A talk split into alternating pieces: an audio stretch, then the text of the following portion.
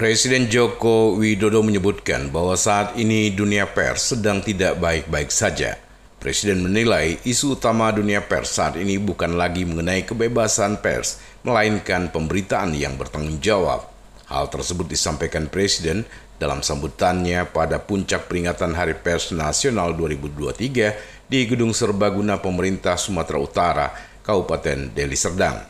Pers sekarang ini mencakup seluruh media informasi yang bisa tampil dalam bentuk digital. Semua orang bebas membuat berita dan sebebas-bebasnya. Sekarang ini masalah yang utama menurut Presiden adalah membuat pemberitaan yang bertanggung jawab. Presiden menyebutkan saat ini masyarakat kebanjiran berita dari media sosial dan media digital lainnya, termasuk platform-platform asing, dan umumnya tidak beredaksi atau dikendalikan oleh kecerdasan pembuatan atau A I. Media konvensional yang beredaksi pun menjadi semakin terdesak dalam peta pemberitaan. Masalah utama kedua menurut Presiden adalah keberlanjutan industri media konvensional yang menghadapi tantangan berat. Menurut Kepala Negara, saat ini sekitar enam puluh persen belanja iklan telah diambil oleh media digital, terutama platform-platform asing.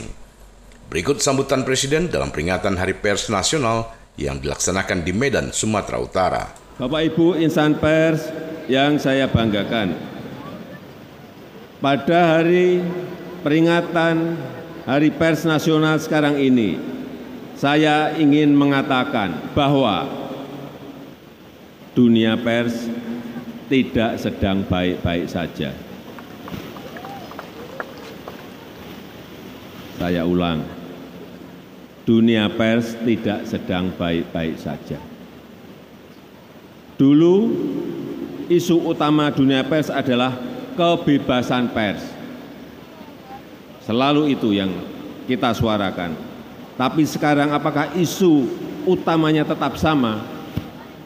Menurut saya sudah bergeser. Karena kurang bebas, apalagi kita sekarang ini. Pers sekarang ini mencakup seluruh media informasi yang bisa tampil dalam bentuk digital. Semua orang bebas membuat berita dan sebebas-bebasnya.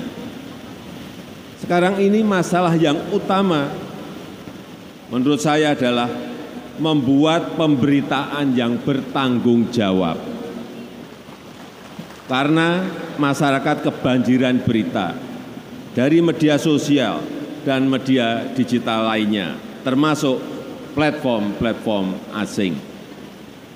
Dan umumnya tidak beredaksi atau dikendalikan oleh A I.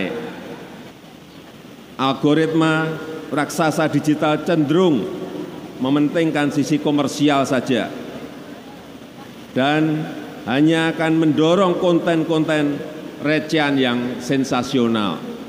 Sekarang ini banyak sekali dan mengorbankan kualitas isi dan jurnalisme otentik. Ini yang kita akan semakin kehilangan. Hal semacam ini tidak boleh mendominasi kehidupan masyarakat kita.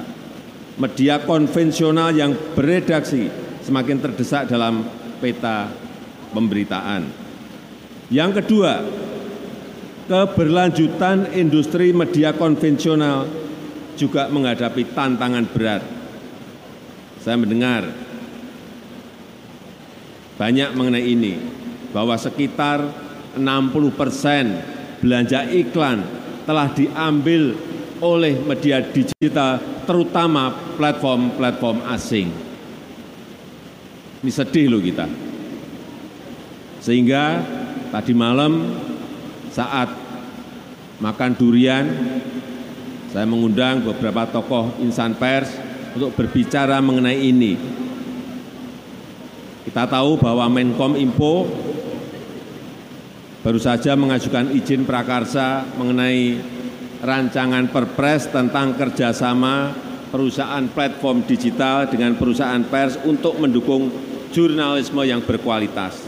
Tapi ada usulan lain, rancangan perpres tentang tanggung jawab perusahaan platform digital untuk mendukung jurnalisme yang berkualitas. Saran saya, bertemu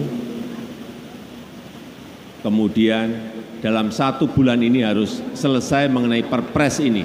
Jangan lebih dari satu bulan. Nah, saya akan ikut nanti dalam beberapa pembahasan mengenai ini. Sekali lagi, sekitar enam puluh persen belanja iklan telah diambil oleh media digital, terutama platform-platform asing. Artinya apa? Sumber daya keuangan media konvensional akan semakin berkurang terus. Larinya pasti ke sana. Dan sebagian sudah mengembangkan diri ke media digital, tetapi dominasi platform asing dalam mengambil belanja iklan ini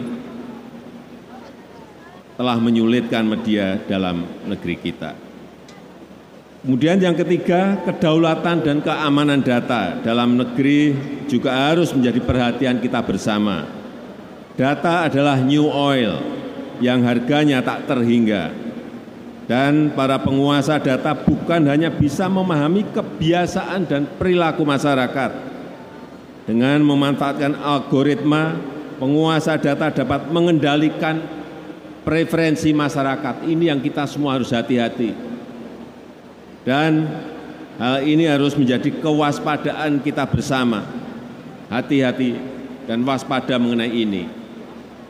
Bapak Ibu yang saya hormati, di tengah suasana seperti ini, insan media arus utama, media mainstream, justru sangat dibutuhkan untuk menjadi rumah penjernih informasi.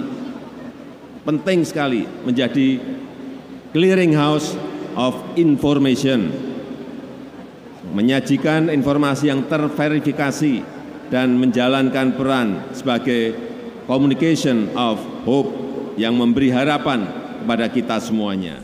Prima Arman, Tim Liputan Barabas melaporkan.